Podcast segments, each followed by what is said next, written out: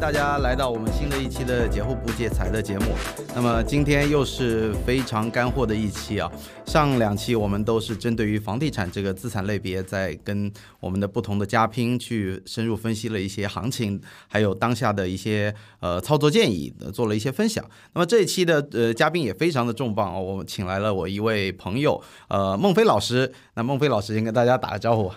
大家好，我是孟非啊。呃，孟非老师是我一位在呃投资圈内认识的一位朋友，他是一位资深的投资顾问，也是一位基金从业者。所以我今天聊的话题，相信呃很多对钱敏感的朋友们应该都很感兴趣，就是主要聊聊我们在投资领域里面不可忽视的一个公募和私募产品。那么呃，孟非老师先简单介绍一下您的从业经历吧。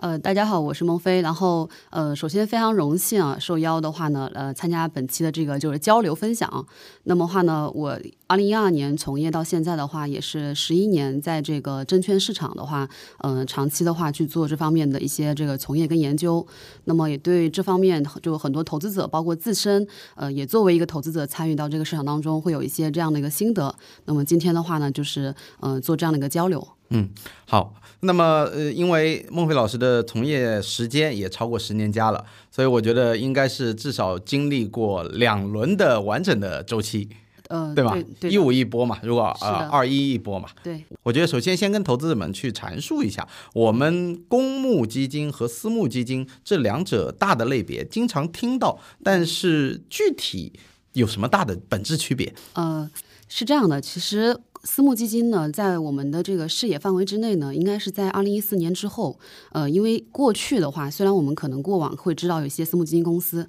嗯，但是在这个就是监管方面的话呢，真正的私募基金阳光化的话，是在二零一四年、一五年，嗯，基金业协会开始颁布了相应的一些这个呃法律新规之后，那么将私募基金正式搬入了这个就是大众投资者的这个视野当中。那我们说公募跟私募到底有什么区别呢？其实核心就在它前面的这个公跟私，也就是说我是是公开发行还是非公开发行，就是我的受众群体我能不能公开去提倡。那既然比方说公募是公开发行的，那我的受众群体会比较大，嗯，那也意味着说我的起投门槛会非常低，嗯，因为我大部分的这个嗯投资者或者是说呃想去做投资的，基本上都可以参与，所以它的门槛基本上可能一块钱就够了。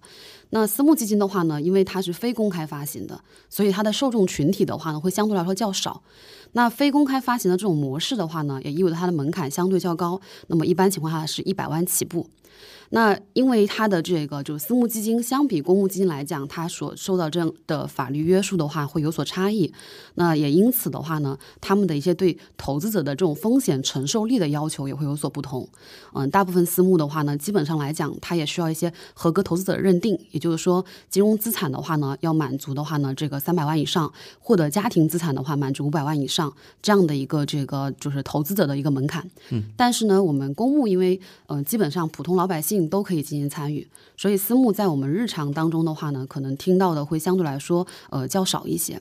但是实际上来讲的话呢，这几年私募行业的发展其实是非常迅猛的，因为呃，一方面是政策的这个助推，第二方面的话，其实我们可以看到这个资本越来越这个国际化，越来越打开。那我们也看到的话呢，就是说会有很多海外的一些这个呃，包括私募基金呃参与到这个国内当中。所以这几年的话呢，从这个私募的发展来讲的话，嗯，已经的话呢，也到了将近二十多万亿的这个规模。呃，公募基金从一九九八年最早当当时发行公募到现在的话，呃，也是有二十三点七八万亿的这个规模。所以我们可以看到，其实就时间的这个来说的话，公募的时间也很长。但是的话呢，他们目前的发展规模总量的话，其实是非常接近的。那也可以看到，近几年其实还是有很多的这个呃高净值的投资朋友的话呢，开始去逐步关注到这个私募这个方向。那第二部分呢，其实就是说，嗯，我们日常当中会发现，就是，呃，为什么很多的这个私募的一些分为几类，一类是产业基金，嗯，比方说他想去通过产业来投资，还有一类像股权基金，它也属于私募的范畴。所以呢，这个还有就是我们说的证券投资类基金，嗯，那么截止到这些年呢，经常会听到一个词语叫公奔私，嗯，嗯，就说这个公募基金的大佬，嗯，去私募创业，嗯。那在这个过程中的话呢，其实我们也看到了一点，就是说，嗯、公奔私之后的话呢，是因为私募它相对来说投资范围、嗯、投资方式和投资工具更加灵活，所以在这个投资范围当中，会比这个我们日常的公募可能相对灵活一些。这个也跟这个呃各方面的一些呃规则是有一定的关系的。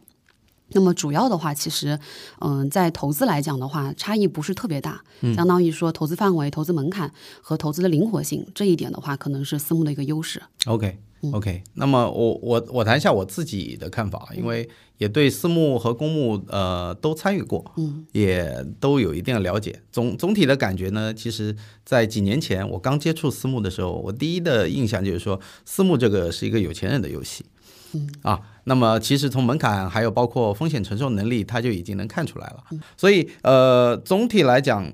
为什么去买私募？是感觉这个好像是一帮很有能力的、有才华的基金经理也好，或者是专业的投资也好，在打理有钱人的资产。那我我第一直直觉就是说，有钱人很聪明，他不会傻了吧唧的把很多钱去放在一个让自己亏损的地方。那与其公募门槛那么高，那私募相对来讲，我觉得。会不会说收益会更高一点？当时是抱着这样的心态去玩的，呃，也不说去玩了，就投资了啊。对，但是呢，呃，我想从呃孟非老师的这个专业度这里来讲讲看，就是说过往这么久的话，他在公募和私募上面，他投资的到底差异有多少？我们现在把它局限在比如说 A 股市场，嗯啊、因为公募私募它可以投的领域很多嘛，这我们稍后再讲。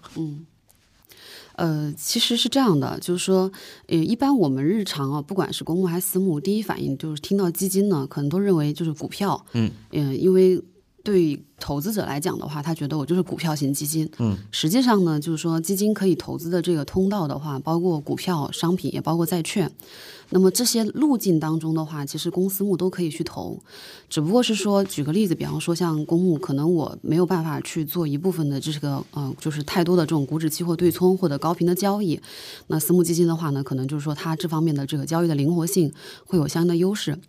第二部分呢，其实核心来说的话呢，呃，为什么大佬们去做这个公奔私？核心的想法还是因为就是说，嗯、他的这个就是分红方式吧，因为大家会想，就是说，哎，他跟我站在一个战线上，就一个就是相当于他拿我的钱，他拿工资的，赚多赚少呢，跟他可能关系没那么大。对，那可能私募说它是这个二八分成啊，或者等等，就是不同的分配方式。他也上了船是吧？对对对，相当于就是说我们绑在一起了，对吧？那你总归得帮我赚钱，你才能分钱。嗯，呃，会有这样的一个这个呃心理愿景。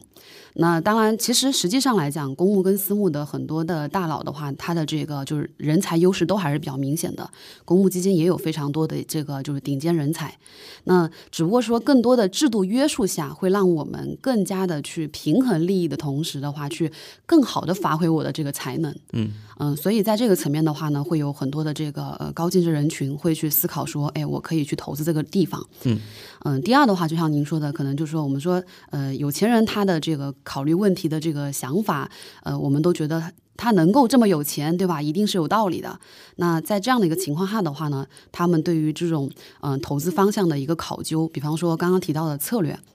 市场当中呢，其实私募基金，嗯、股票型的，它可以通过这个主观做股票，呃，我个人去炒股票，我经验很丰富，然后也可以通过这个计算机，像现在 AI 人工智能，呃，非常发达，嗯，那其实的话呢，也助力了这样的一个计算机量化的一个发展。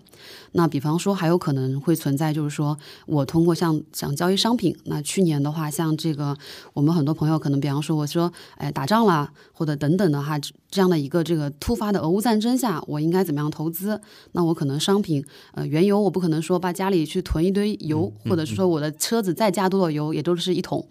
所以在这样的情况下的话呢，我可以通过商品，嗯、多空的一个交易去投资这个市场，所以就会有一些商品类的策略。嗯，所以的话呢，因为呃一定程度上的这种制度的灵活性，就会让我们就是说可以有更多的这种可开发性。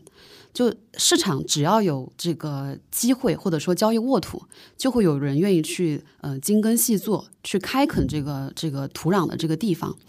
所以呢，在这个时候的话呢，也会有比较多的一些这种嗯、呃相应的一些机会，然后逐步的话呢去参与到其中。嗯，那所以其实整体来讲的话呢，核心的其实差异的话，还是要看具体情况，就不一定是说公呃私募一定比公募好，或者是说公募呃在哪方面的话就一定是相对弱一些。其实我们还是在于怎么样去选好这个基金，呃，怎么样的话去选到适合自己的。就是说，嗯、如果说刚刚提到的就是股票跟商品，那还有一个就是债券。其实基金它不一定是说我一定要高风险，我所谓的投资，其实的话呢，可能保值也是我的一个需求，嗯，我可能抵抗通胀也是种需求。那这个时候的话，也许像这种债券型的基金，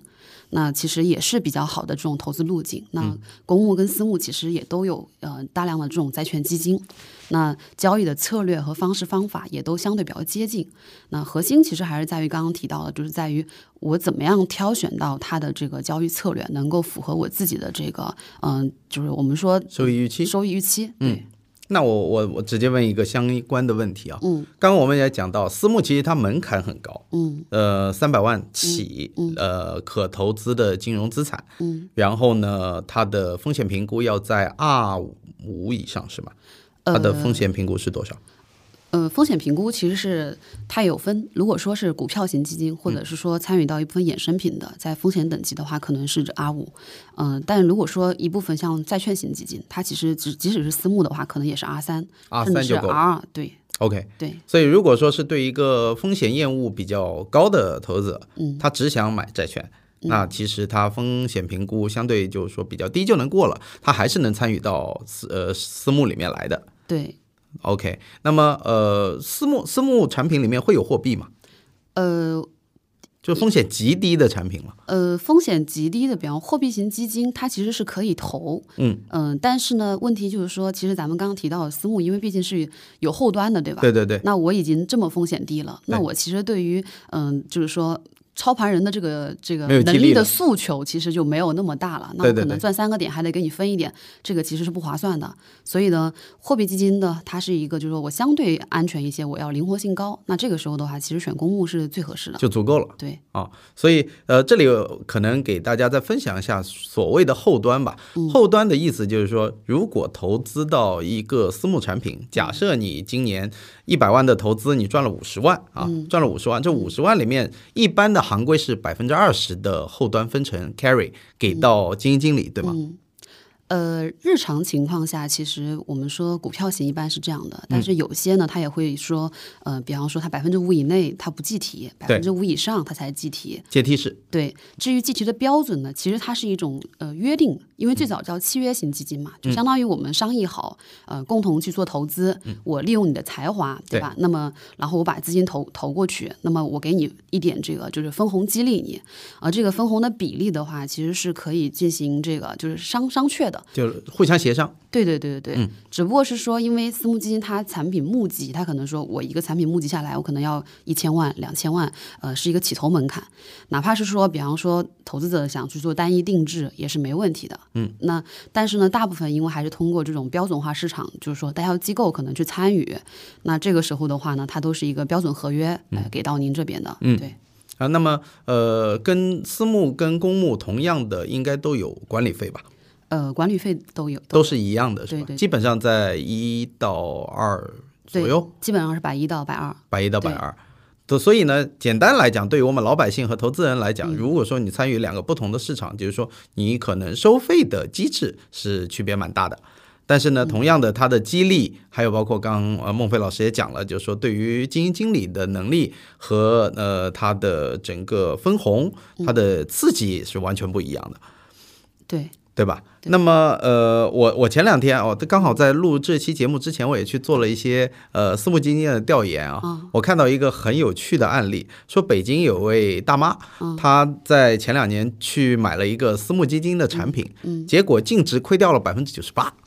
嗯就是一百万买进去，两万块，两万不到一点回来。嗯，然后后来呢，问他说为什么会亏这么惨？嗯，因为那一家私募基金的基金经理人，他是一个六零后，但是呢，在呃证券从业人员的网站上面呢，却查不到这个人的任何背景和投资履历。嗯，然后这家基金公司呢，成立不足三年，也没有任何的历史业绩可以回顾。嗯，同时呢，这个基金呃私募基金产品当当时在卖给这位北京大妈的时候，还承诺说。至少保证年化百分之几的一个投资回报。那我觉得这里面其实呃，就对我一个普通的我都不是从业人员，我都觉得里面有很多雷区啊。所以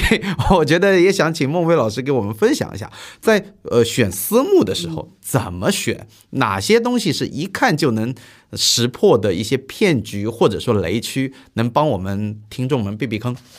呃，像其实您刚刚提到这种案例啊，其实就是说。行业当中肯定是，就任何行业它都会有一呃，就是各种的一些这种您刚提到的这种雷区的这种情况的这个可能性。嗯，那其实的话呢，监管在这些年的话，也是就是说对这方面的话，呃，越来越更加的这个就是呃合规化。那么首先您刚刚提到一点，就是说它的这个资产出现亏损。那我们先说现在目前啊，整个私募行业它大概就是说，嗯，二十万亿的这个规模当中的话呢，可能五点五万亿私募证券，那么其他可能。还有股权、产业基金，嗯，这些。另外的话呢，私募基金公司其实将近有这个呃一万家左右，有一万家，对。所以其实我们会发现啊，公募基金公司在基金公司层面，公募基金公司其实其实的话还是相对来说比较少的。多少量？呃，一百多家。一百多家。对，那其实但但是的话呢，私募的话，基本上来说的话，它将近这个一万左右。嗯。那也就是说，其实意味着说，我们的这个挑选公司这个层面就已经是一个呃非常重要的一个这个呃点。那既然它的这个能够有这么多注册公司，一定程度上也意味着说，它的注册门槛。没有那么高。您指的注册门槛是指私募牌照吗？呃，对，在过去私募牌照的申请方面的话，其实是相对比较容易的。OK，嗯，但在这几这几年，私募牌照的发放的话，要求是越来越严格了。那也就是说，义务的说现在就。存下了这个一万多个私募，那我们要进行筛选的时候，其实我们日常听到的，呃，知名管理人他的这个其实大部分的规模体量都还相对比较大，可能我们说百亿管理规模，五十亿、二十亿。嗯。所以首先，其实我们站在一个嗯投资的角度，当你去看一家企业的时候，你会考虑说，哎，这个公司可能只有一个亿的规模，五个亿的规模，甚至十个亿的规模，那它毕竟是家企业，那你要考虑到它的一个这个经营运营的这个。成本，因为你投资的是一家公司，嗯，所以在这个选择基金公司的时候，这家基金公司的一个总规模体量，一定是我们考虑的一个非常重要的一个权重。那第二的话呢，就是说他有这个管理规模，那么他的这个资产策略的构建是什么样的？就比方说他们的这个投研人员的背景。那嗯，刚刚提到为什么会出现？哎，他没有在证券从业。那这个时候其实可以通过这个中国基金业协会，嗯，呃，现在信息都非常公开，基金业协会可以看到这家基金公司的资质，这家基金公司的这个高管层，比方说他的这个合规总监、他的投资总监、他的这个法人、他的他的这个履历背景。嗯，那为了更好。好的，去考究他的履历背景的话，比方说他可能有证券从业，嗯，那我可以通过证券呃从业的官网，比方证券业协会，嗯，也能查到他的一些这种从业履历，嗯，来进行相应的这种就是说嗯背景的这种尽调，嗯，那第二方面的话，也可以去到这个公司来进行考察，嗯，一般情况下的话呢，就是说呃既然有呃能够去买到，一定是有人替就是向你进行了募集了，对，那也有可能是。基金公司自己向你募集了，也有可能他进入第三方。那如如果进入第三方，第三方就会给你提供这样的路径来进行这样的一个调研跟参访。那我们可以去进行这样的调研参访。那换一换一话讲，就是说，可能这些也是能包装的，对吧？嗯。那万一包装的很好呢？我应该如何进行更详细的考究？那假设说规模也不错，对吧？这个办公室也很高大上，这个履历呢可能也挂了几个很不错的人。那我怎么样去看它的一个实际的一个交易业绩呢？那实际上来讲的话，那相当于基本上目前你的首先大部分的业绩呢，其实虽然私募是非公开发行的，但是会有很多的这种呃科技型的公司会提供相应的这些呃网站或路径，让你去查询它的净值表现。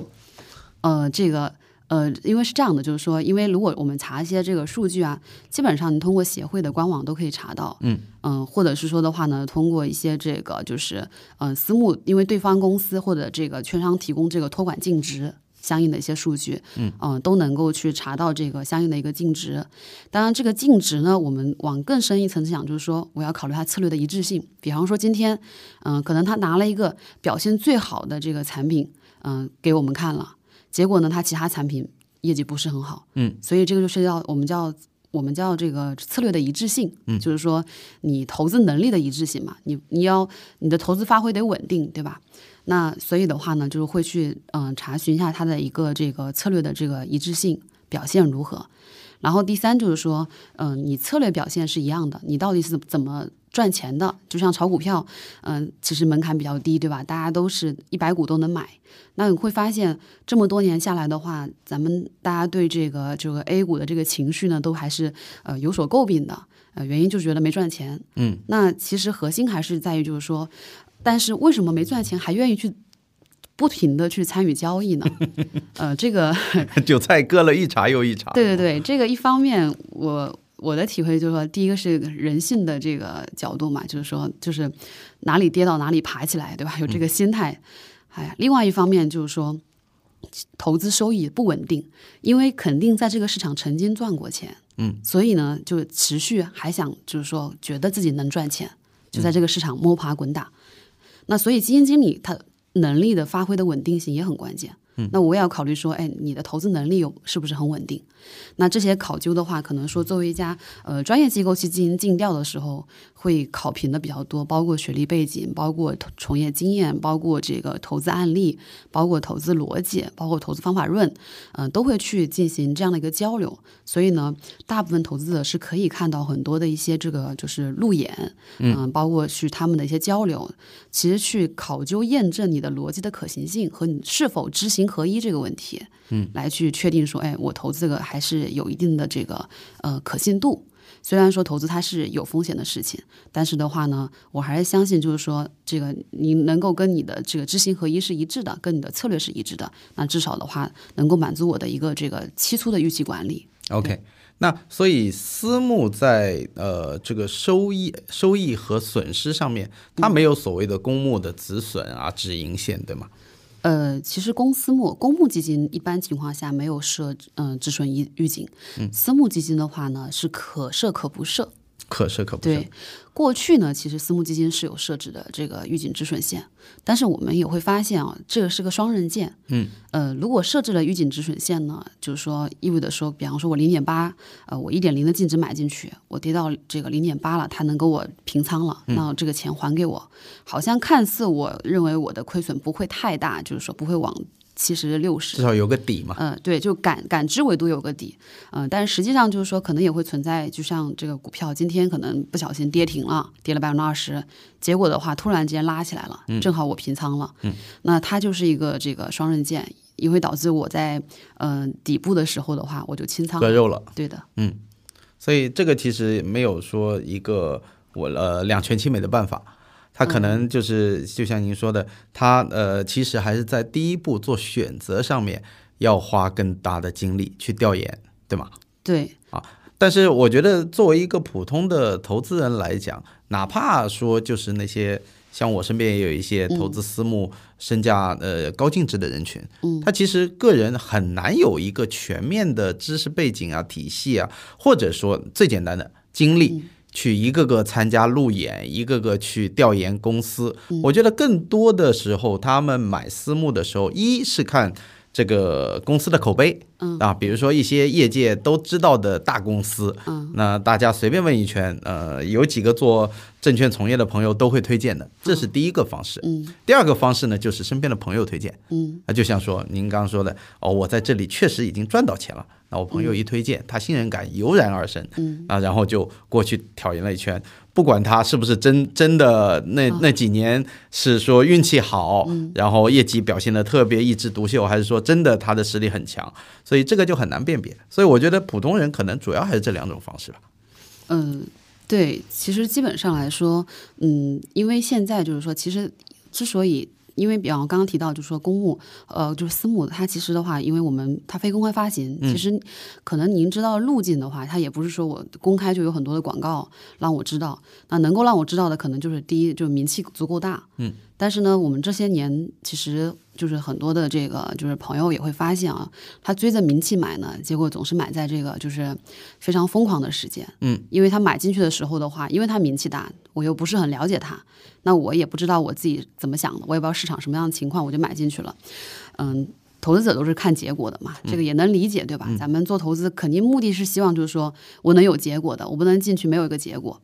那所以其实的话，嗯，为什么会有就是类似于就是说，嗯，专业的一些这种咨询呢？其实也是希望就是说，它因为跟商品不一样，就比方说，嗯，商品的话说明书写的很明确，对吧？我什么配料，然后我我什么价格，反正我明码标价的。但是呢，这个它因为这里面的这个复杂性相对较多，所以就会有一些这种就是专业的。包括评级机构、专业的咨询机构，然后去提供相应的这种就是从呃从业人员吧，提供相应的这种呃服务。所以作为普通投资者，就是说咱们在了解的时候呢，其实还是需要找到一个相对比较靠谱的人，就我们说靠谱的这个这个从业人员，嗯，能够跟您就是说更加作为这种桥梁去清晰的穿透，就是说您的需求，嫁接到合适的产品，对，来进行这样的一个相应的匹配，嗯。嗯，基本上来说的话呢，也会存在，就是说，嗯嗯，就买到很多不匹配的一些这个呃产品品类。就比方说，我可能买了个名气特别大的，然后买在峰值高峰点的时候，所以的话呢，要了解就是说当下市场的一个温度和你投资的策略的一个匹配度，这个其实也是挺关键的。还有包括一个合适的投顾。呃，对的。那我觉得这一点就是讲到我的，真的是感同身受啊。因为我自己本身也从业那个房地产咨询这一块，嗯，我我我经常会碰到这种情况，就是人家可能一上来就会认为你是给他买卖房子的，是不是中介机构啊、经纪机构啊，总觉得他好像你来赚我钱的，先防着。但是呢，其实现在对于一个呃经济环境跟过往的，别说十十几二十年前了，就跟五年前已经产生了非常大的变化。嗯，那大家都发现说经济不景气，投资呢，现在银行的利率不停的在降。前两天刚又一个新闻说，银行把存款利率降下来了。嗯啊，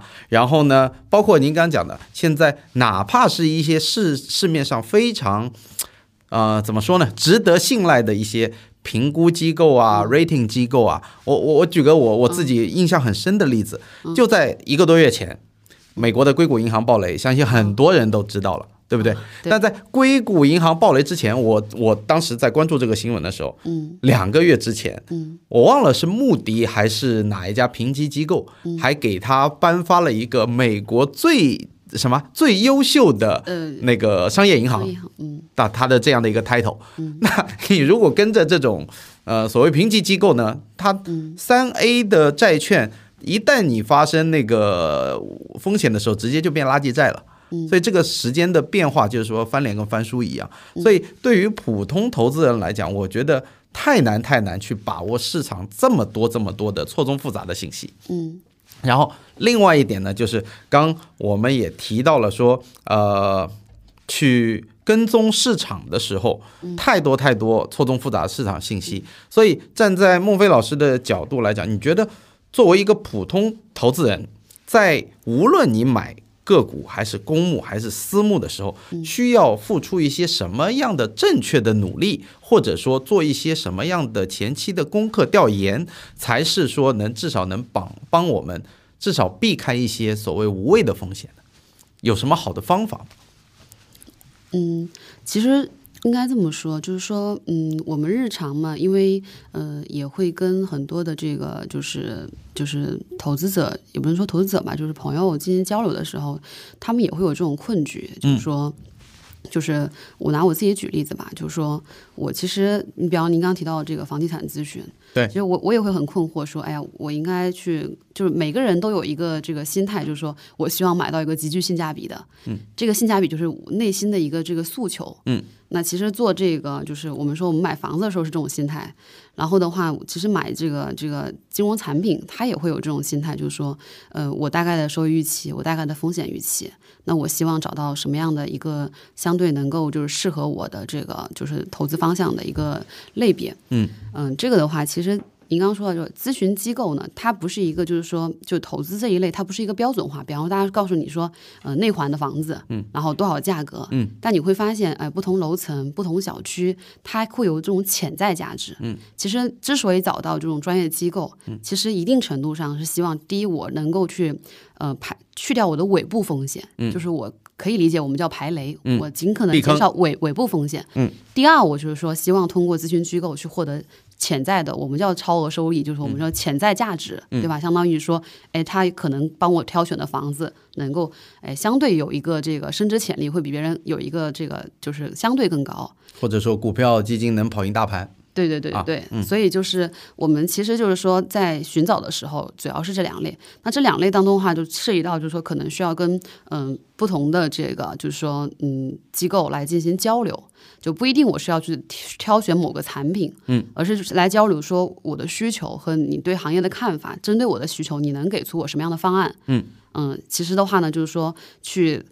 沟通之后，找到能够去符合我的需求的这种方案，来进行这个，再就方案的内容的话，进行详细的这个沟通。你比方说，可能，哎，我把我的诉求告诉了这个您，假设，那您可能会告诉我说，哎，大概是什么样的一个这个地块，嗯，然后你什么样的一个需求，嗯，所以需求的了解，嗯，和这个相互的匹配，才是我们做品类选择的这个第一关键。而能够懂你需求的人。其实的话呢，一方面他也够专业，第二方面，其实在这个我们也可以理解为这个价值观也是非常这个契合的。匹配，对，因为这样的方式才能会对于我们的这个投资信息更加的这个就是呃渗透，就是说我们说就是信息更加对称吧，就是我能听懂你说的，我能理解你说的，并且我相信你说的，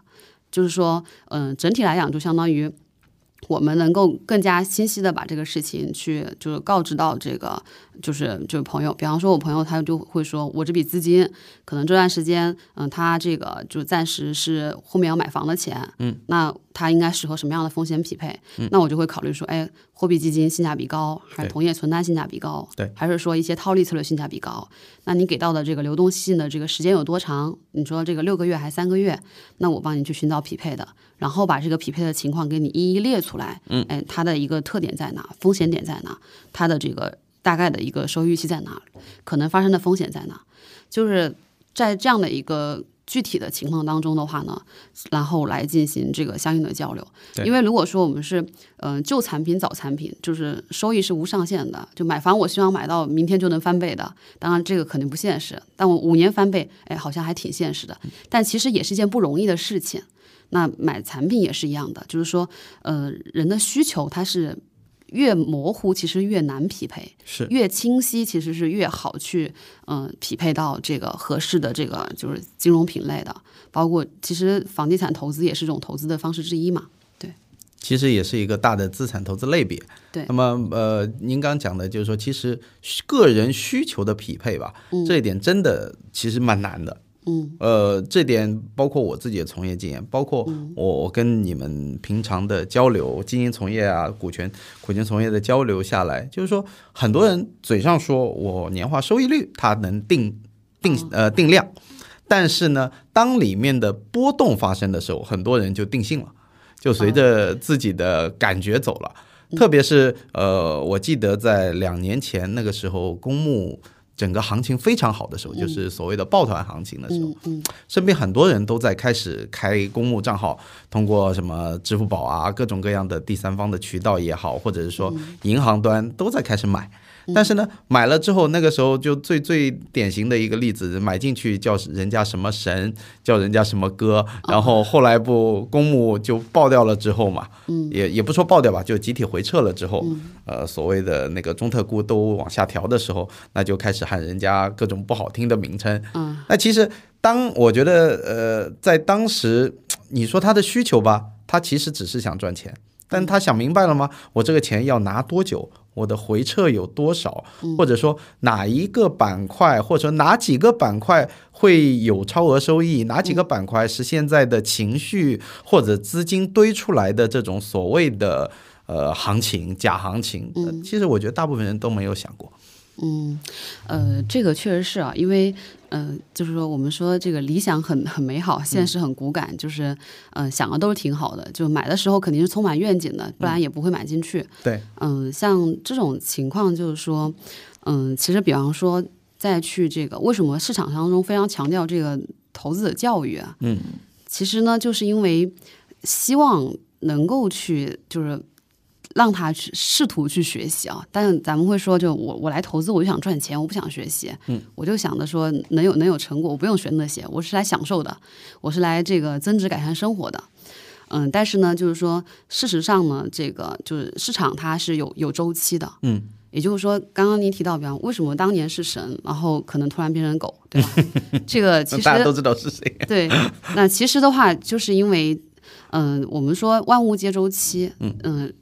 整包括投股票市场、投各个市场，因为经济也有周期。对。那在这个周期当中呢，就是说我们要对这个，虽然不能说我去把握周期这个节点，但是至少要知道这个周期处于什么样的一个市场温度，那来去就是修正自己的预期管理。所以这里的话，其实就涉及到第一，我的投资方式的一个投资方式的正确性；第二是我的这个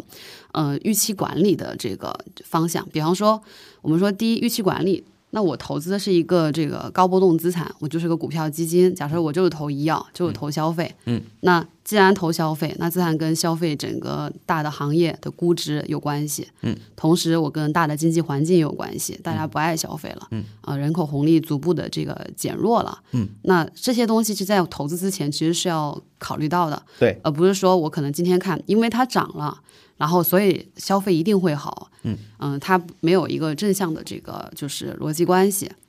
所以的话呢，其实，在投资这个品类的时候，就会知道它有这个预期管理的可能。同时，嗯，这两年它很好，它曾经也跌过，嗯，跌过多少？那这个的话，其实是要有一个这个内心的一个，我们说叫这个要有个内心的预案，嗯，就是我们叫预期管理嘛。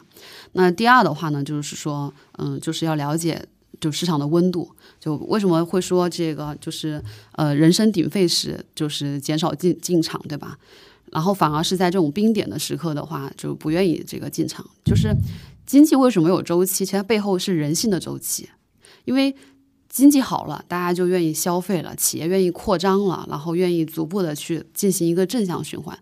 到后面一旦停滞了，就会出现产能的过剩，对吧？然后企业的收缩，然后又进入一个循环。所以它这个对背后的整个的循环，其实就是一个人性的循环。而我们在投资的时候，投资者其实也很容易，就是说跟随着这种人性的这个周期来去走。那所以才会提到说，投资要逆人性。就是因为你的顺顺人性周期一定是哪里亢奋往哪去，哪里冰点往往哪逃这种心态。因为那但是的话呢，实际上投资的事实的成果当中就会体现。那这个就落地到就是说我们投资当中会说，哎，估值。那为什么会有估值呢？反而是大跌的时候估值才低嘛，大涨的时候估值是上涨的。对对，因为你估值本身跟盈利跟这个呃股价格有关。那涨的时候自然涨涨价格，那自然也涨估值。所以其实嗯、期间会有比较多的一些这种嗯、可以参考的一些市场温度，来去让我嗯、去不能说是判断吧，就我至少能知道说，哎，现在大概处于什么样的一个这个周期。只不过是说这周期的长短，这周期的节点，嗯，确实没有办法去精精准的进行判断。就像天气，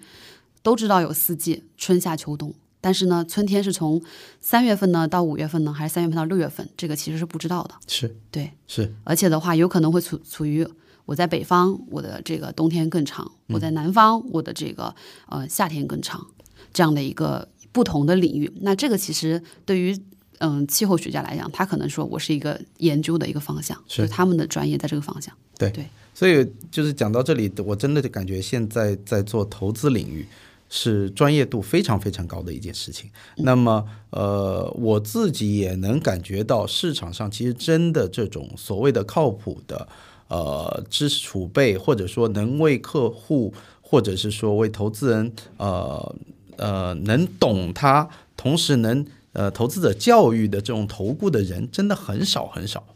就是说还是比较稀缺吧，可能是因为我们整体的资本市场还是属于相对初期的一个阶段吧。我看了一下数据啊，大概就是说上市公司自己的持股比例大概在百分之四十多，嗯，然后剩下的五十里面呢，呃，那个公募可能占不到一半，大概呃剩下的五十里面的三分之一左右，嗯，啊，也就是总的公募占呃百分之五点几嘛，嗯嗯，对吧？然后其中大部分的应该还是以呃散户居多，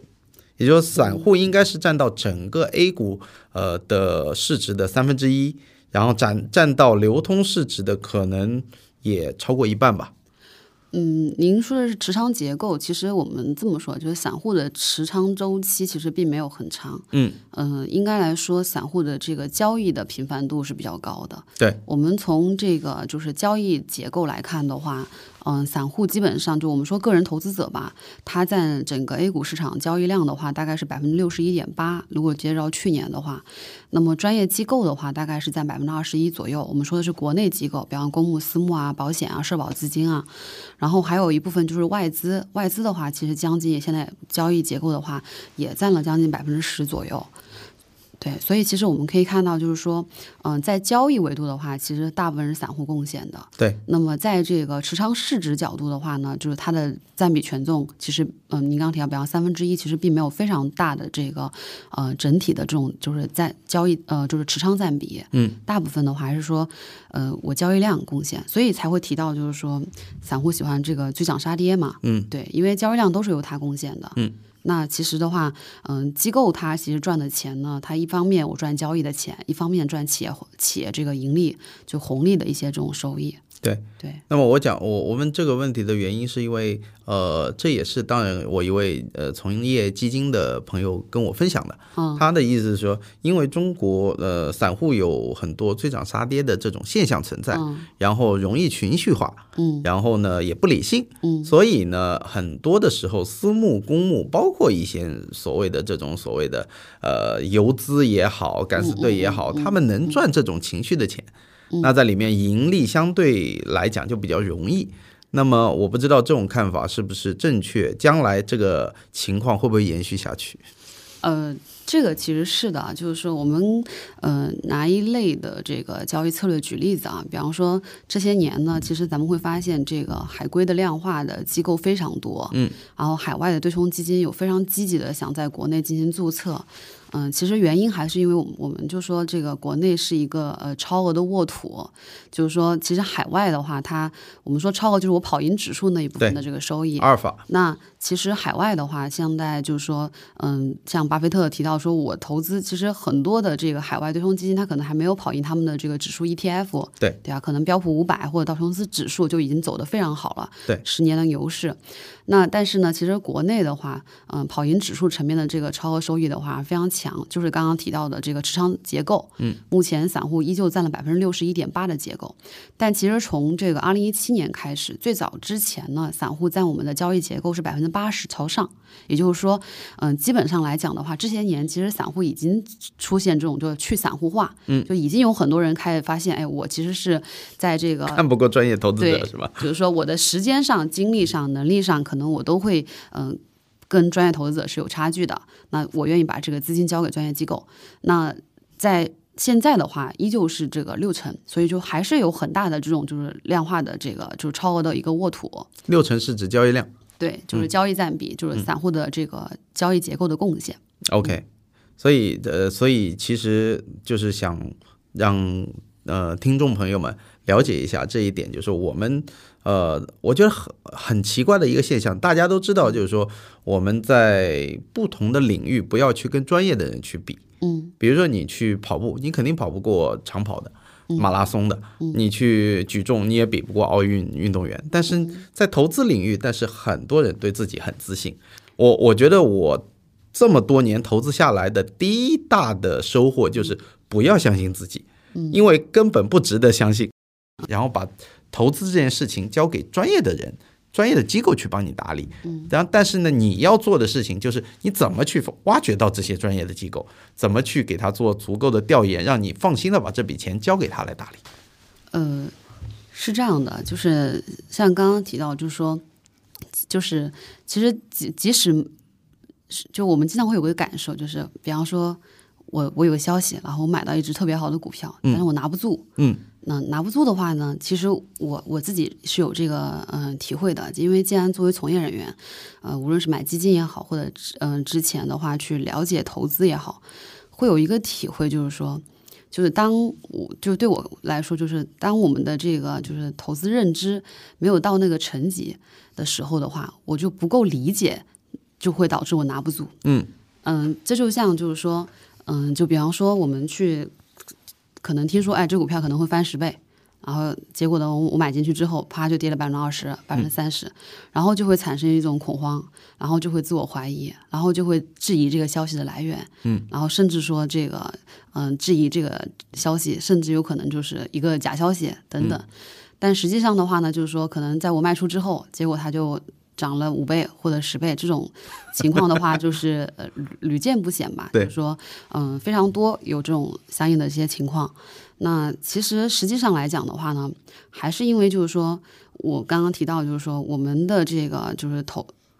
对这个信息来源的一个确切的可靠性的一个详细内容不够清晰，我只是听说。对，这就好像好像今天我突然听别人说这个房子要涨价，然后我可能去看，哎，发现这两天房价跌了，那我是不是再等等？人性的这个点都没有办法进行一个克服。对，然后在选择专业机构的时候呢，我们日常的话，其实嗯，比方说通过就是策略组合的方式，通过这个持仓分散的方式，其实。不同的机构，它会通过一些低相关性的策略，就是我不是去做押注的，嗯嗯，现在这个市场呢，就是说，可能我们比方买一只股票，是抱着说我要有重组了，我有消息了，我要去翻倍，我去大赚钱的这种想法。嗯，那这个的话，其实在这个投资市场里面，在现在来说是非常难的一件事情。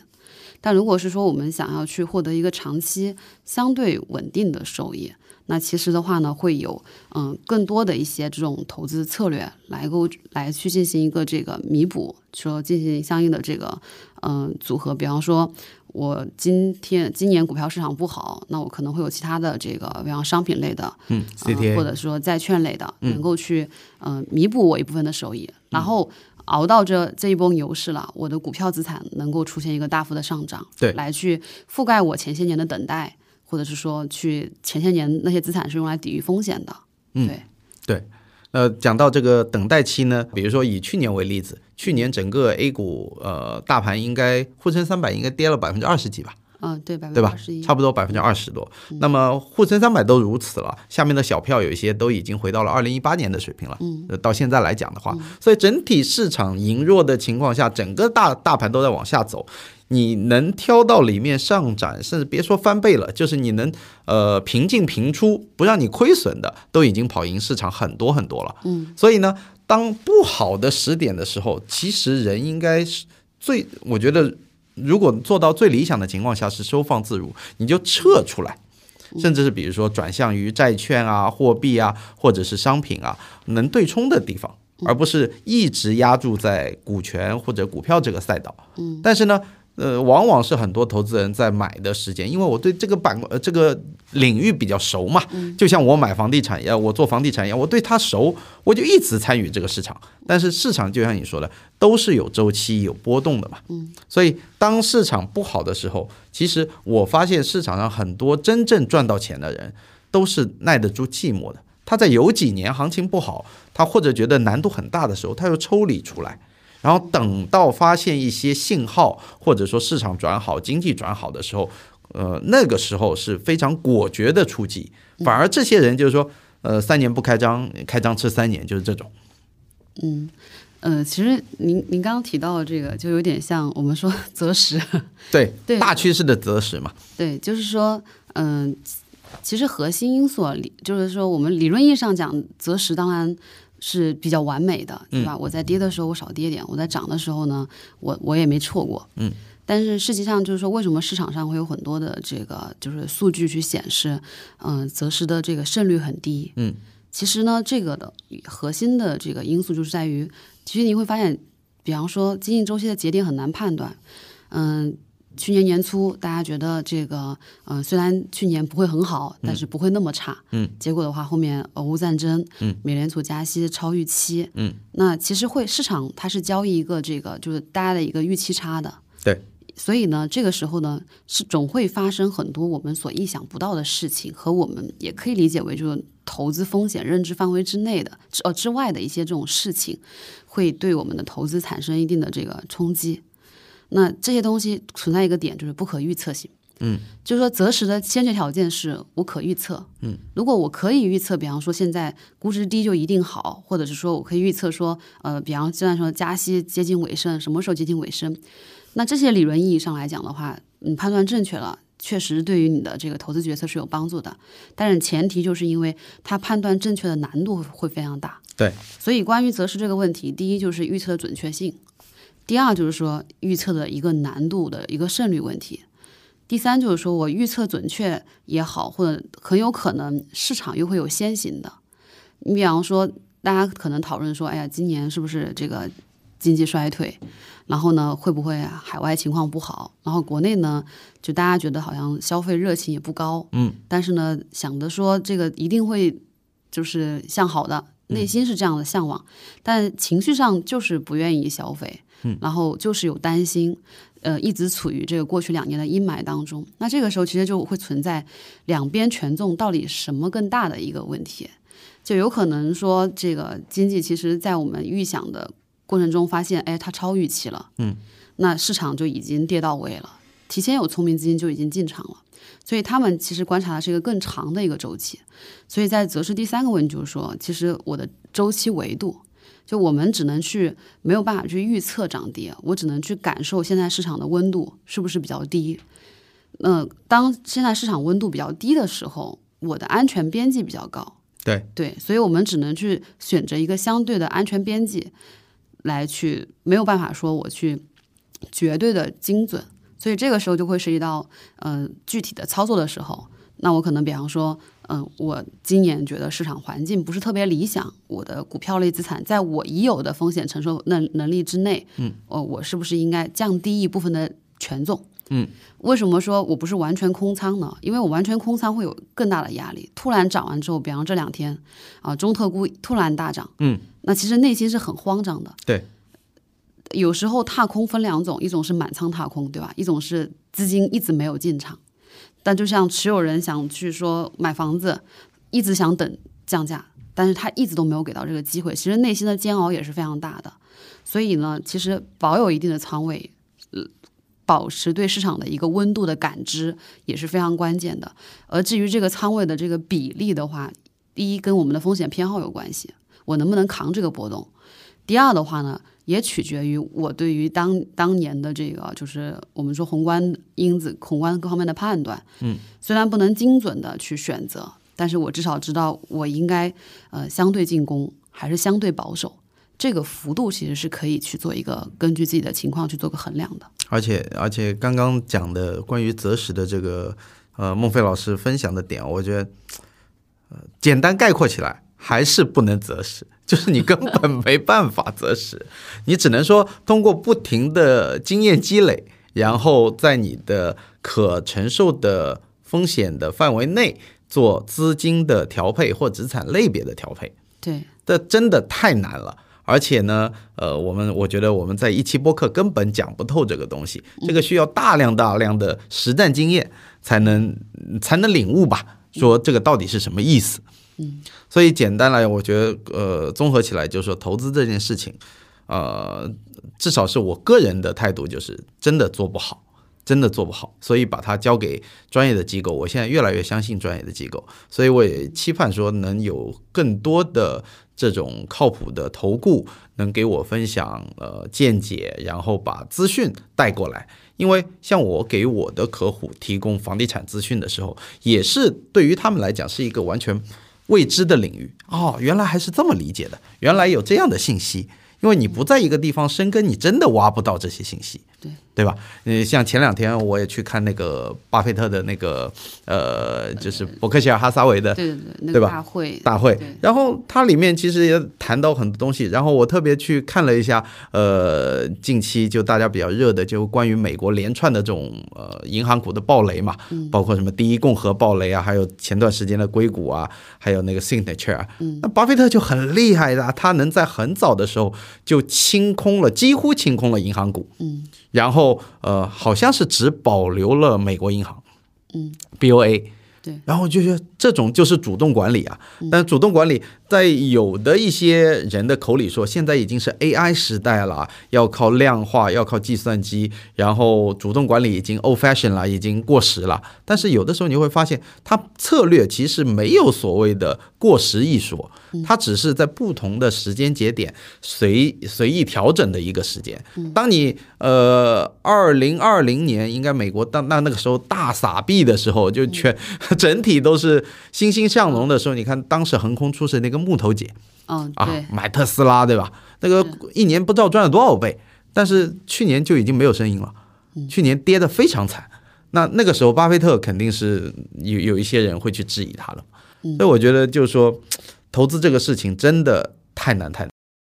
这样子，我觉得我们可以再细化一点去分享一下说，如果站在一个当下的市场行情，二零二三年，嗯，展望一下，呃，在中国投资者们，呃，怎么布局？然后，二零二三年的整体，您的看法是怎么样？我们分享一下市场行情啊。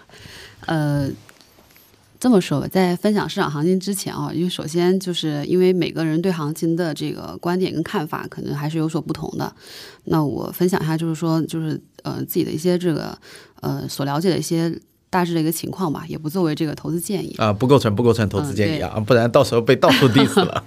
对对对，嗯呃，其实整体来讲呢，就是说今年整个市场，其实我们说，首先，其实一般在关注市场的时候，可能都会第一，我关注整个基本面。我们说基本面就是说大致的一些这种呃经济的一个情况，比方说现在都认为说，哎、国内可能大家在关注说经济是否能复苏，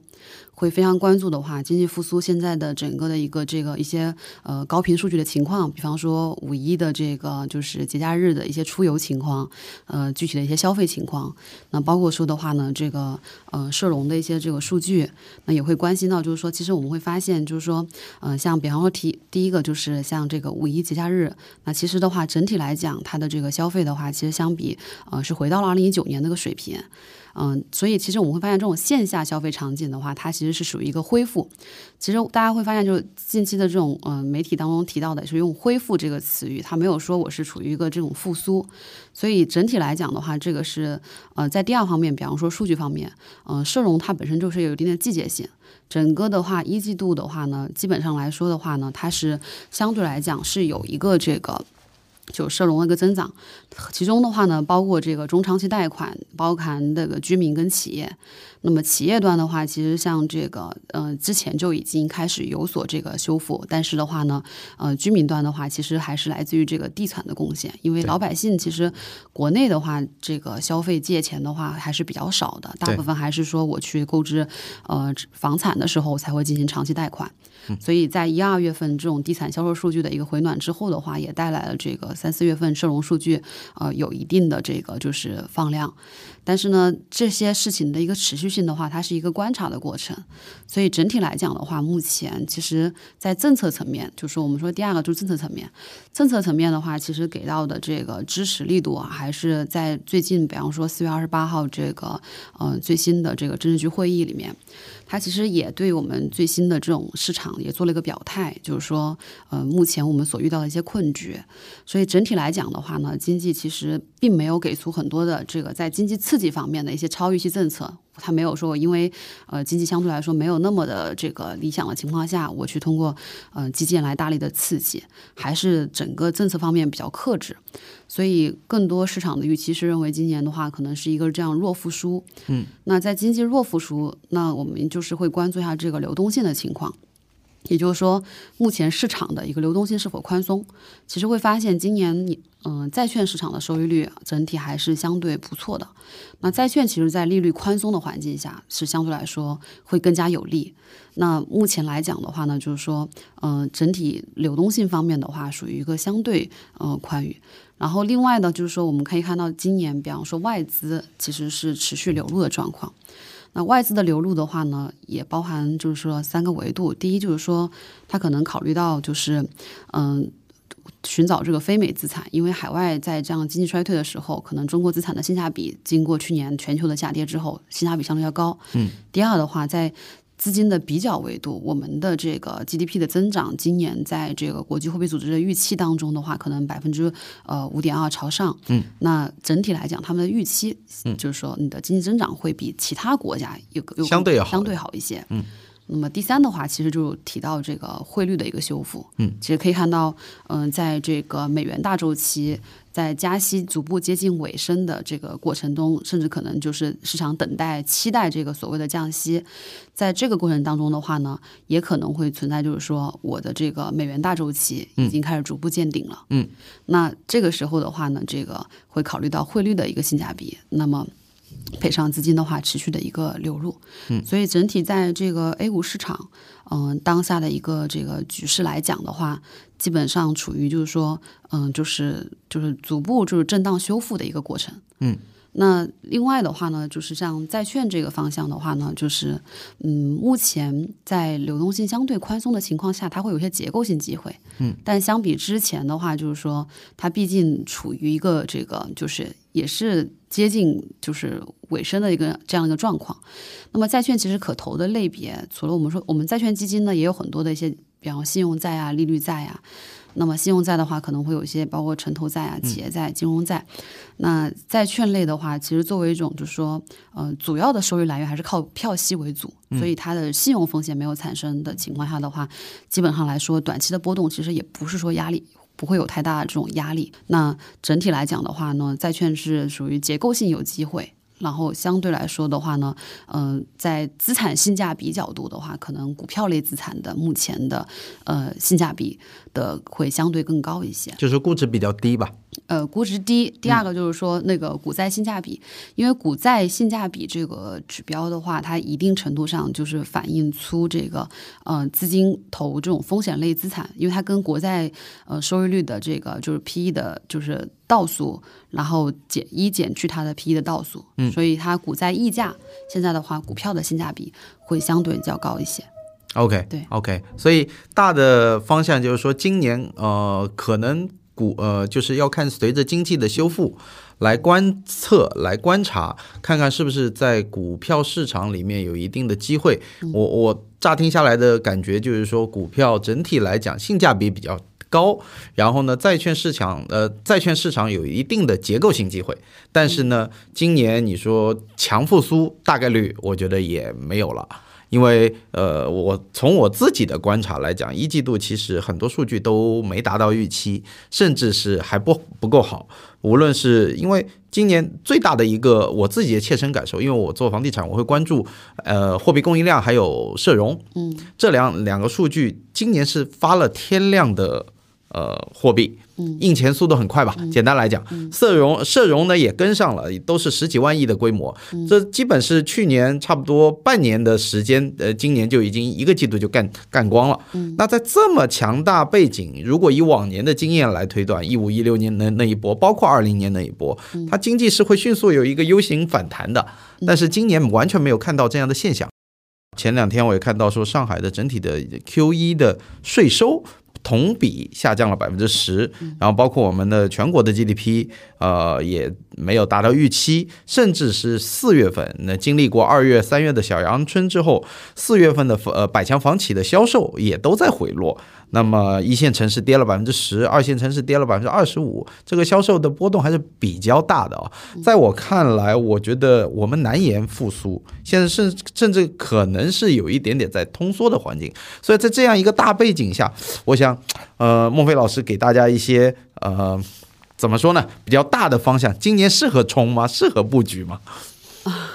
呃，刚刚说到冲啊，就是我们经常也会碰到，就是别人我这个能不能买，那个能不能介入进去？对，嗯，其实我们首先啊，还是要看这个具体的情况的，就是首先自己持有哪一类资产，然后的话，比方说我有没有持有股票资产，还是我有没有去买股票型基金，这个还是要看具体问题具体分析的。对对，然后但第二点就是说，就您刚刚提到，就是这个市场环境来讲，嗯，我们其实回到就是说，国家其实对于资本市场的一个发展跟扶持来讲，就是现在我们经常会遇到个困局，就是去年大量的这个居民，其实我们说这个十万亿超额储蓄，这些钱躺在那没地方去。包括您说这个 M 二出现了，它同样是这个有增量，但是呢资金空转，大家不愿意投出去，对，就出现这个钱都堆在手里面这种情况。就我们肯定是要考虑有一个新的投资方向。那这个投资方向在更长时间周期维度来看的话，首先第一，在政策层面，它肯定是要大力去往这个资本市场方向发展的。这个其实我们从这个投资者结构来讲，就过去我还是可以去投。包括这个地产，包括这个信托，包括一些这种呃固定收益类的这种资产类别。但是现在的话，其实嗯这一部分的资产类别就已经非常少了，就是说呃也是这些年就没少雷。嗯，那这个时候的话呢，显得就是说我可能应该去投什么方向呢？所以其实政策层面很有意识的去。引导就是我们去往这个就是金融这个方向，嗯，就是资本市场来去去鼓励。所以为什么这段时间，比方说这个我们说中特估，什么中国特色估值体系，嗯，这个事情从嗯去年呢这个易会满主席提出来之后的话，嗯，其实他没有一个标准的这个回应，说什么叫中国特色估值体系。就核心就是说，其实他就希望就是我能够去发展这个这个市场，然后出台了很多的政策，然后就不断的去鼓励，不断的去支持。那至少在政策定调当中，可以引导一部分资金。嗯，那只不过是说，现在之所以没有引导成功，是因为赚钱效应不够明显。对。但是作为一部分投资者来讲，就是说先知先觉嘛，就是说投资是一个大长周期的一个角度来看这个问题，所以从政策维度来讲的话，那权益市场肯定是一个大的发展方向。对，第二个的话就是从刚刚提到的经济周期角度，经济周期角度的话，其实我们嗯从这个二零二二年四月份，就去年疫情嘛，就上海这边疫情这个是最受这个影响的打击的是那。疫情的时候的话呢，其实已经是我们当时的一个周期的一个低谷阶段了，所以至少来讲，今年不会比去年差。虽然这样的一个预判可能说有一点就是过于的这个这个肯定，也不是说，但其实我们说只是一种心理的愿景，至少目前来看，也不会比当时疫情再发生那么差劲。当然，会不会发生我们认为的就是更可怕的一些这种情况呢？这个啊，对对对对。那这些事情的话呢，就是说可可能是走一步看一步，但实际上来讲的话呢，就是说目前在已有的一些信息范围之内的话，今年肯定相比去年来说是要好很多的。是，所以呢，在这个投资的这种性价比，就是说我的下行风险跟安全边际角度的话，相对来讲，就是说，嗯，股票类资产的话，其实还是一个比较值得投的一个这个价值洼地。嗯，那第三就是说，就这个，因为经济是不是长期增长，决定我的这个。投资收益的丰厚度嘛，那就这个就是说，其实，呃，A 股毕竟是代表了很多的一些优质的一些这个企业，因为上市公司当中的话，它并不代表所有的这个就是工商业企业的。那它其实已经是一部分相对优质的，然后进行上市。那么其中还是会有一部分的这种结构性机会和一些这种呃优秀的公司，它其实嗯逐步在这个就是凸显，就是也会有一些结构性的机会，然后呃给到我们来进行相应的投资。所以呢，我觉得长周期维度这个方向是肯定是可以进行呃相应的这种参与跟布局的。对，那具体说我应该怎怎么投和什么时间投，那我觉得其实还是。就是具体问题具体分析，看每个人的这个，嗯，投资的一个诉求的情况来这个选择。对，没错，呃，我也非常认同啊。就是还有一点，就是自己加强自己的投资者教育吧。不管从各种各样的渠道，包括听我的播客啊，这也就是一个呃投资者教育的一个方式之一啊。我觉得，呃，嗯。有一点我很认同，呃，没有办法给到一个普适性的投资建议，因为每个人的风险承受能力完全都不同。就像呃，我真的身边也不乏这样的例子，有很多我的买房咨询客户，他们对于投资是非常非常的热衷。呃，总想投资赚钱，但是呢，我说你呃，平常的闲钱都投些什么产品啊？他说定存啊。他就说买三年期定存，了五年期定存。我说你的投资行为跟你的目标完全背离，嗯，这个就是所谓的知行完全不合一。你又想赚大钱，但是你又选择了最保守的方式，所以你如果以这么长的三年五年的维度，注定了你赚不到钱。所以我觉得在投资的维度来讲，尽量还是要让自己有更多的认知，同时把时间周期跟自己的这个。愿意承受的时间挂钩，嗯，然后当中的波段看淡一点，因为谁也没法预料黑天鹅嘛，对对吧？你说现在现在有人说啊，美国你呃的这种所谓的银行倒闭潮，已经会不会像零八年的雷曼啊？我觉得充其量还早呢，人家可能在我自己看来啊，因为我零八年的时候我刚好在美国，那个时候的那种那种怎么说呢？恐慌啊，氛围啊，就是我觉得是刚到美国的那个时候的贝尔斯登。嗯，是那个阶段，离雷曼还早呢。嗯，所以真正事情会继续演变到全球的一个金融动荡的格局会怎么走，这谁也猜不出来。现在那个硅谷银行后面的这些储户、这些科技公司怎么处理，也没有人知道。我们只能说静静的观察。但是呢，在观察的当中，你一定要有所收获嘛，不停的学习，不停的呃精进自己的投资这个经验。才是说以后保证自己在整个市场上长胜的一个唯一的方法吧。嗯，我觉得也没有什么好的办法。对的，您说的没错。其实，嗯，包括就是从业者，其实也是在不断的学习，因为。嗯，整个世界是一个动态变化的过程，对，然后会有很多的一些这个新的在迭代。你比方说最近这个呃 AI 人工智能，就它的迭代速度就已经是嗯就非常快速的这样的一个迭代，超出我们想象。对，那这样的话，其实也让我们就是说，包括这个整个金融市场，其实它也在逐步逐步的这个呃改善。就像刚刚提到公募跟私募，其实嗯可能十年前这个。整个私募行业基本上非常非常小，但现在它的爆发式的这个增长。